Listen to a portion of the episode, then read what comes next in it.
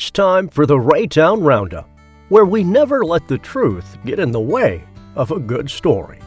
Today's tall tale is sure to amuse, entertain, and lead to laughter, or at least a snicker or two. So sit back, relax, and let's get caught up on what's happening with the folks in Raytown this week. Here comes the Raytown Roundup with your author and storyteller, Dr. Pam Arland. The weather in Raytown has been cold. However, we don't really feel the right to complain. Now, this doesn't make sense actually. Cold is cold. But when the weatherman keeps pointing out that 25 miles north is 25 degrees colder, then you just start to feel ungrateful or wimpy if you complain. So people keep buying more cold weather gear, shivering and saying, well, at least it's not Minnesota. Did you hear how cold it is up there? With that, the argument is over and complaints are gone. But as far as I'm concerned, cold is cold. Now, Chuck and Greta are getting on in years, so they've mostly been staying inside these days.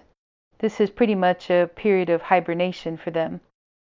They look outside and feel sorry for the younger folk who have to go to work. Their house is getting older too, and so they're contemplating some home repair projects.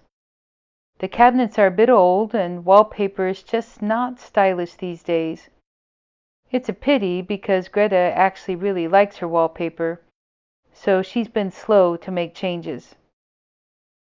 Chuck and Greta have gone to the local home repair places many times considering this item and that item, but they're older and they're not too wealthy either. They've been good stewards of their money, but Chuck shepherded a small congregation up until he retired, and the pay was never that great. So when the new lamp they see costs $200, they have to come home and think about it a bit more. So the home renovations have been more a thought than a reality. The other night Chuck and Greta got ready for bed. They brought their dog, Sam, in from the garage because it was just too cold out there.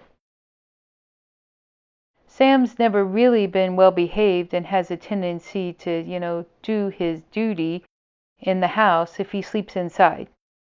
So Chuck tied up the dog in the kitchen on the old linoleum floor. No harm there if the dog doesn't behave, you know. He also opened up the kitchen cabinets under the sink and turned on the water to let it flow. This would keep the pipes from freezing. He had gone out earlier to make sure the covers on the outside taps were also all secure and in place. Did you get that basement door well closed? Greta asked Chuck. It hasn't closed well these many years, but it's nothing a little care and diligence couldn't take care of. So fixing it or replacing it has never floated to the top of the family budget. Chuck kissed Greta and said, Yes, dear, I did. And have I told you just how wonderful you are? Chuck felt it his duty to win Greta's heart again every day. So every day for the last fifty two years he had won her heart again and again and again. It has been a happy marriage as a result. Greta kissed him back and looked in his eyes. Yes, you have, my sweet. Now let's go to bed. So off they went to bed. The house might be old, but it was a happy house, warm with love, and it had a good furnace, too. That's always a good thing. But about 2:30 in the morning, a noise could be heard from the kitchen. It was the dog growling, low at first, then louder. About the time a good, long, consistent growl and bark broke out, Chuck and Greta woke up. Chuck motioned for Greta to stay put and went off to the kitchen. He was assuming that the dog had seen a mouse or, you know, some such thing. Chuck stumbled toward the kitchen and he turned on the light. He saw that the dog was chasing, as much as its lead would actually allow, a small furry thing. Without his glasses, Chuck was unsure exactly what it was, but then the smell hit him. a strong, terrible, unmistakable smell. Skunk. A skunk was in the kitchen.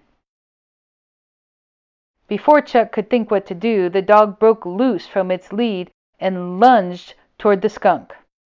The skunk sprayed the kitchen counter and ran towards the living room. The dog chased it. Then the skunk sprayed the living room carpet and ran towards the spare room. The dog also ran.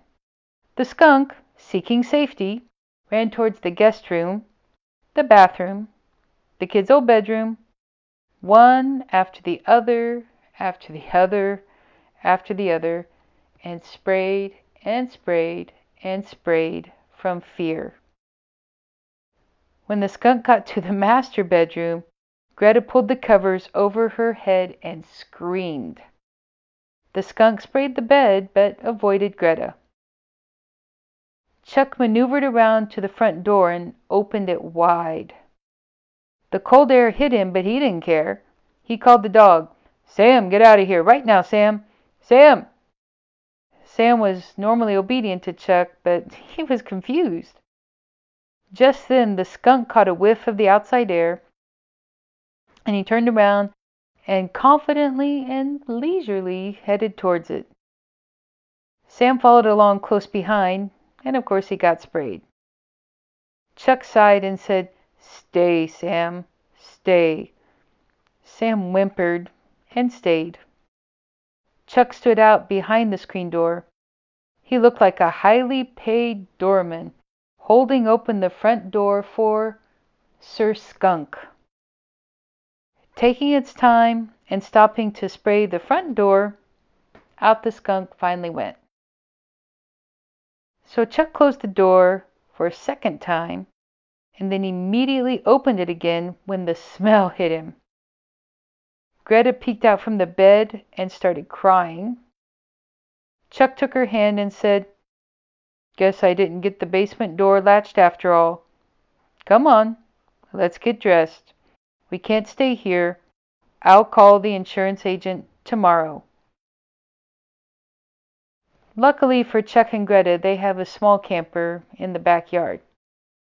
Chuck set it up and he warmed it up even. He put the dog in the garage with the space heater, deciding the bath would just have to wait until morning. Chuck took Greta in his arms and held her. She cried and cried. What are we going to do? she wailed. Our house, our beautiful house is ruined. Well, Chuck knew she was right, and he felt guilty, so he didn't say much. Eventually they fell asleep in each other's arms. Bright and early the next morning, Chuck called their insurance agent, Bill. Chuck and Greta have done business with Bill for forty some odd years, so Bill came right over. Bill opened the front door of the house and about gagged. He looked around as he could and said, Chuck, it's a, it's a total loss. I'm going to make sure everything, and I mean everything, gets replaced. We'll take care of you. Every room, every carpet, every cabinet, every piece of furniture, everything.